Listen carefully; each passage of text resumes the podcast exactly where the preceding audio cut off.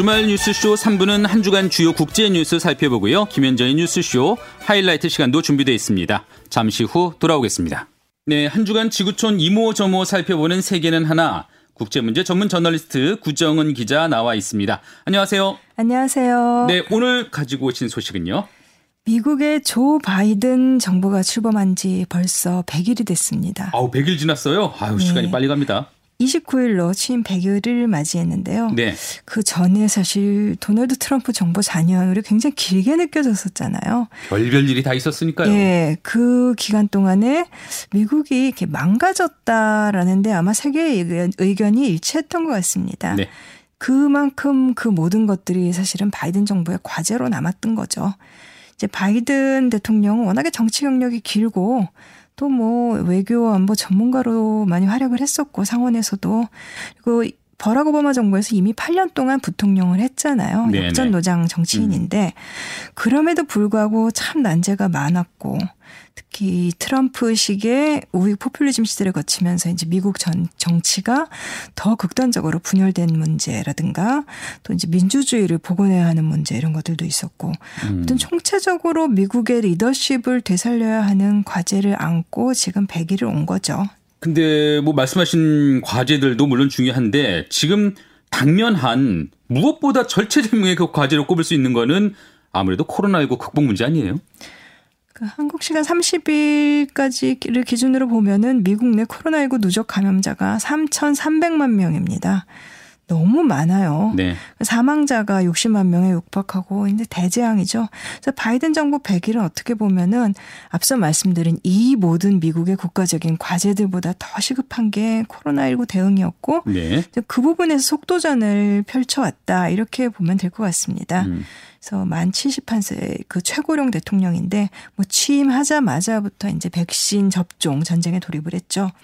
현재로서는 코로나19 대응은 합격 점을 받은 것 같습니다. 합격점. 예, 그 미국 질병통제예방센터 CDC 통계를 보니까 4월 28일까지 한 1억 4,270만 명, 한 차례 이상 접종받은 사람이 이렇게 해서 성인 인구의 55%입니다. 아. 예, 그리고 이제 고령층만 기준으로 보면은 80% 이상 한 예. 번씩은 접종을 받았고요. 네. 그러니까 두 번 넘게, 그러니까 완전히 접종받은 사람은 1억 명에는 조금 못 미치는데 어쨌든 그 성인의 한 40% 전체 인구 기준으로 보면 30% 정도 접종을 받았습니다. 네네. 네. 물론 이제 아직도 집단 면역으로 가려면 조금 멀었습니다. 전체 한 7, 80%까지 좀 올라와야 되니까요. 예. 그래도 어쨌든 지금 좀 누그러지는 이 확산세가 좀 주춤하는 효과는 나타내고 있는 것 같아요. 음. 이 뉴욕 타임스 보도를 보니까 바이든이 취임한 날 1월 22일 그날 하루 신규 확진자가 19만 명 가까이 됐었습니다.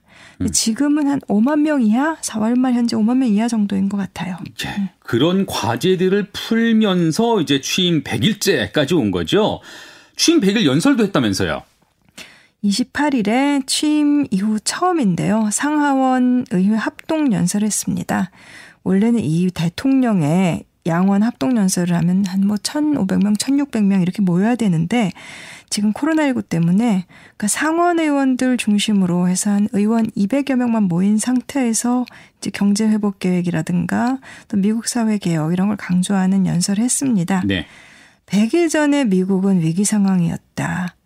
이렇게 강조를 하면서 이제 코로나19 백신 접종률 높아진 거 이런 것들을 부각시켰고 또 2조 달러 규모의 재정 투입한 것 그리고 또 추가로 지금 의회 승인을 요구하고 있는 게 그러니까 두 가지 원대한 계획이 있는데 합치면 4조 달러 규모예요. 음. 그 인프라 교육 보건 인프라하고 그다음에 가족 지원 계획인데 이것에 대해서 의회에 지지를 호소했습니다. 네. 뭐 공화당을 설득하려고 하는 거죠. 그래서 세계는 우리를 기다려주지 않는다. 아무것도 하지 않는 것은 우리의 선택지가 아니다. 이렇게 말을 했고요. 원래 어떤 재난 이제 뭐 자연재해라든가 이런 게 닥쳐서 이제 재난이 일어나고 복구를 할 때 구호개발 전문가들이 하는 얘기가 있어요. Build Back Better라 그래가지고 예. 재건을 할 때 이전보다 더 낫게 만들어야 된다. 옛날에 형편없던 수준 때문에 재난이 났는데 그걸로 다시 돌아가면 안 된다는 거죠. 음. 바이든이 대선 때부터 내세웠던 것도 이 같은 구호예요. 미국을 더 낫게 만들자.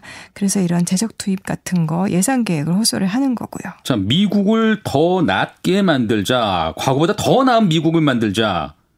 자, 좋은데 그럼 구체적으로 좀 무엇을 어떻게 변화시켜 나갈지 이게 좀 관건인 것 같아요. 먼저 경제부터 살려야 되는 그 문제가 좀 심각한 것 같고요. 이게 지금 미국의 고질적인 문제들, 그러니까 낮게 만들어야 되는 방향성과 경제를 살리는 문제를 바이든 정부에서는 이어서 생각을 하고 있습니다. 예. 그러니까 코로나19로 인한 경제 위기의 가장 큰 특징, 뭐 그 뒤에도 뭐 트럼프 랠리다 뭐다 해서 뭐 증시가 흥청거린다 그런 얘기들이 많이 나왔었잖아요. 부자들은 그대로 돈을 버는데 서민들이 엄청난 타격을 입었던 것이 이번 이 재난이 부른 그 경제 위기의 가장 두드러진 특징입니다. 이게 한국만 그랬던 게 아니네요. 예, 그 아마존의 제프 베조스는 뭐 2조 달러 자산가가 됐다는데 서민들은 직장을 많이 잃었고 일하는 시간이 줄면서 비정규직들 같은 경우는 소득이 줄었고 결국 일자리 문제죠. 네. 그래서 바이든 정부가 취임 직후에 한 2조 달러 규모 경기 부양 대책을 내놓고 막대한 재정을 투입을 했는데 뭐 아직까지는 재정 정책의 성과가 가시화됐다라고 보기엔 조금 이르긴 합니다만은 어쨌든 신규 실업 수당 신청 건수는 크게 줄어들긴 했습니다. 그러니까 4월 셋째 주 기준으로 55만 건인데 1년 전과 비교해 보면은 작년에 가장 많았을 때 4월 첫 주에 그 주에 새로 실업수당을 신청한 사람이 680명이었어요. 아, 그럼 그 정도로 일자리가 좀 많이 늘어났다는 얘기인가요? 이게 물론 그 위기가 만성화되다 보면은 이게 신규 신청 건수기 때문에 아무래도 조금 착시 효과를 일으킬 수는 있지만은 음. 어쨌건 일단 경제가 이렇게 한없이 무너져가는 이런 상황은 피할 수 있지 않을까 싶고 국제통화기금 IMF도 이달 초에 그 미국의 올해 경제 성장률을 뭐 3.1%에서 6.3%로 올려 잡았다고 하더라고요. 그러네요. 자, 근데 코로나19 시기를 거치면서 미국 경제가 타격을 입은 건 사실인데 그 현지의 그 격차 문제 이건 좀 고질적 이미 좀 고질적인 문제가 됐던 거 아닌가요? 그래서 이것을 코로나19로 인한 경제 타격에서 회복되기 위한 경기 부양, 음. 이 당장 이렇게 뭐 돈 쏟아 부어서 경제 마중물 붓는 거 이것과 그다음에 미국의 이제 격차를 해소하기 위해서 무너진 것들을 다시 세우고 이제 극단적인 격차 사회는 좀 해소해야 된다라는 게 이제 바이든 정부의 구상인데 예. 그래서 바이든 정부가 생각하는 미국의 구조적인 개혁이라는 게 결국은 그런 격차 해소에 초점을 두고 있습니다. 근본적인 예, 아까 그 4조 달러 규모 추가로 그 두 가지 원대한 계획을 구상하고 있다고 말씀을 드렸는데 그 중에 하나가 이제 2조 2,500억 달러짜리 이거 미국 일자리 계획이라는 거예요. 그 다음에 또 뭐 한 1조 8천억 달러 규모의 미국 가족 계획 이런 거를 추진하려고 하고 있어요. 네. 뭐 이렇게 되면 결국은 이제 무너져가는 가정과 교육을 다시 살린다는 겁니다. 그러니까 뭐 해마다 뭐 미국 언론들 보, 보도를 보면은 어린이 한 명당 15,000달러 가까운 예산을 지원을 해서 이제 국가의 돌봄을 강화하고 교육도 강화하고 음. 또뭐 노동자들 12주 정도는 연간 유급 휴가를 보장받을 수 있게 하고 또 이제 대학 등록금 이제 공짜로 만드는 거 무료화도 어느 정도 좀 현실로 만들려고 하고 있는데 그러니까 지금 돈을 풀어서 경제 숨통을 틔워주는 것을 넘어서 이제 교육과 복지 인프라를 확대하고 그래서 양질의 인적 자원이 될 수 있게 하고 그걸 통해서 경제적인 격차를 줄여 나가겠다는 큰 구상입니다. 음, 최근에 연방 정부 최저 시급도 올렸다고 했는데 뭐 같은 맥락이겠네요. 그렇죠. 27일에 바이든 대통령이 행정 명령에 서명을 했습니다. 연방 정부 비정규직 공무원들이죠. 이제 비정규직 노동자들의 최저 시급을 15달러로 올리는 건데요. 네. 그 미국 연방정부 직원, 이 비정규직 직원들의 최저 시급이 사실은 그 절반도 안 되는 7.25달러에서 계속 머물러 있었습니다. 예, 예. 사실 이 연방정부뿐 아니라 전체적으로 미국 내에서 비정규직 노동자들, 맥잡이라고들 하는데 이 맥도날드 노동자들로 대표되는 음. 이 사람들 최저 시급 15달러를 보장해달라라는 거는 이미 오바마 정부 시절부터 노동자들이 줄기차게 요구를 해왔던 거예요. 네. 근데 이제 기업이나 공화당 반대 때문에 계속 무산이 됐었죠.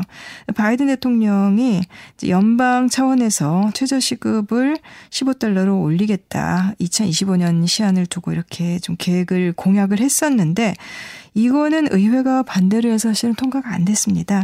그래서 일단은 전체 최저시급 기준이 아니라 연방 정부 노동자들 최저 시급부터 우선은 현재 한 11달러 정도 되는데 이거 15달러로 올리겠다고 한 겁니다. 예, 예. 뭐 이거조차도 내년 3월 이후에 적용되는 거기는 합니다만은 어쨌든 미국 전체에 메시지를 주고 일종의 그 기준을 제시한 거고요. 이제 그 최저시급 문제 이거 올리는 거 이 공약을 포기하지 않겠다라는 의지를 보여준 걸로 풀이가 됩니다. 그래요. 뭐 처우가 크게 개선될 것 같고 좋습니다. 좋은데 돈은 어떻게 가지고 어디서 어떻게 가져와요? 돈은 결국은 부자 증세로 가야겠죠. 이 격차라는 것이 부자들이 대단히 노력을 해서 돈을 번 측면만 있는 게 아니라 돈이 돈을 낳는 자본 투자로 이제 불로소득처럼 들어가는 돈이 많고 그렇죠. 이제 문제는 그것을 회수해서 복지에 투입하기는커녕 사실은 로널드 레이건 정부 때부터 뭐 수십 년 전부터 이제 오히려 부자들에게 감세를 해주는 흐름이 있었잖아요. 음. 이게 2000년대에 조지 W 부시 행정부를 거치면서 굳어졌는데 이제 오바마 정부 때 고치려고 했지만 그때 역시 또 공화당에 발목 잡혀서 안 됐고요. 이번에 바이든 대통령이 의회 연설하면서 이런 말 했습니다. 물론 여러분이 백만장자, 억만장자가 될 수 있어야 합니다. 음. 하지만 내야 할 돈은 내십시오. 이런 말을 했습니다. 그러니까 CNBC 등 그 미국 언론들 보도를 보면은 연소득 40만 달러 이상의 부유층들 세금을 주로 올릴 거라고 하는데요. 그리고 또 이제 부자들이 그동안에 세금을 회피하기 위해서 이제 써왔던 그런 회피 수단들을 막아서 세금의 빈틈, 이 구멍들을 틀어막겠다는 겁니다. 그동안에 이 부자 감세가 공화당 정부 때 계속되면서 오히려 부자들이 자본을 투자해서 얻는 소득 그, 그런 것들이 일반 노동자들이 내는 그 노동소득에 대한 세금보다 훨씬 더 세율이 낮은 그런 역전 현상이 일어났었어요. 예. 그래서 바이든의 세제 개혁은 부유층의 세율은 뭐 한 최고 40% 정도 육박하게 이렇게 끌어올린다는 겁니다. 음. 자본이득에 매기는 소금과 소득세를 각각 최고 세율만 놓고 보면은 한 39.6%, 그러니까 뭔데 어마어마한 세율같이 들리지만은 예, 예. 사실은 그 한국의 세율이 좀 낮은 거고 2017년에 트럼프 정부가 최상위층 자본이 득세를 깎아줬는데 깎아준 액수도 사실은 세율도 37%였어요. 네. 근데 이제 이거를 2025년부터 다시 올리겠다는 거고요. 원상복구일 뿐이다. 예. 그리고 소득세 같은 경우는 최상위층은 한 20%에서 역시 39.6%로 세율이 좀 많이 올라가는 거는 사실입니다. 네. 이제 그 관련 기관들 분석을 보니까 미국의 이제 납세액 상위 1% 부자들이 연평균 버는 돈이 220만 달러라고 해요. 백악관은 이런 상위 1%의 최고 세율을 매기겠다는 것이다라고 했는데 실제로는 아마 이렇게 이제 최고 세율을 적용받아서 세금을 내는 사람들 그보다도 더 적을 것 같습니다. 연간 100만 달러 이상 버는 사람의 미국 납세자의 0.3%뿐이라는 분석들이 나오거든요. 음. 그럼에도 불구하고 사실 이거 뭐 미국뿐 아니라 한국에서도 늘 비슷한 일이 일어나 하는데 공화당과 그 보수 언론들은 또 반대를 하고 시끌시끌 하겠죠.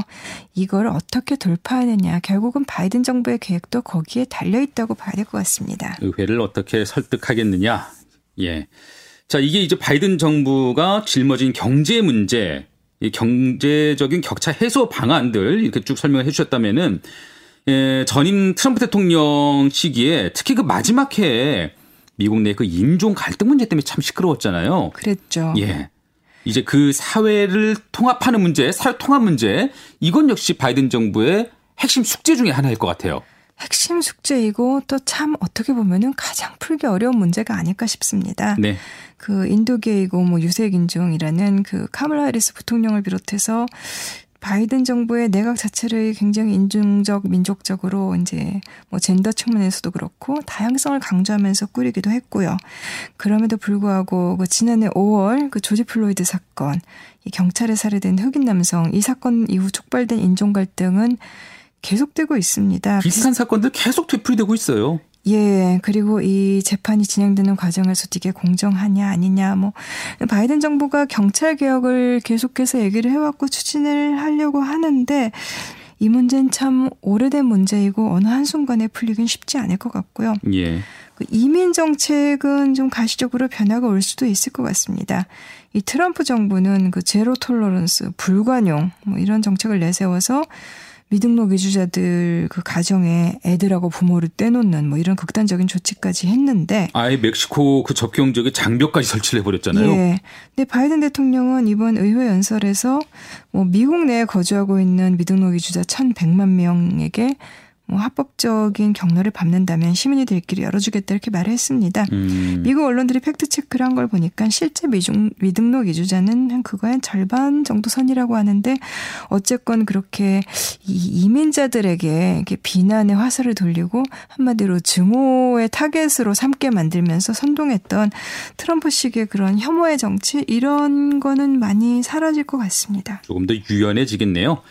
자, 밖으로 시선을 돌리면은 바이든 정부의 그 외교 정책도 궁금한데요.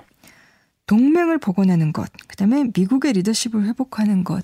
이것이 바이든 정부가 가장 큰 목표로 내세운 것들이었죠. 네. 근데 아직은 이 코로나 상황이 워낙 심각하다 보니까 조금 시동을 거는 단계이고 바이든 정부의 어떤 외교는 아무래도 좀 덜 부각된 측면이 있어요. 검토가 너무 오래 길어지는 것 같아요.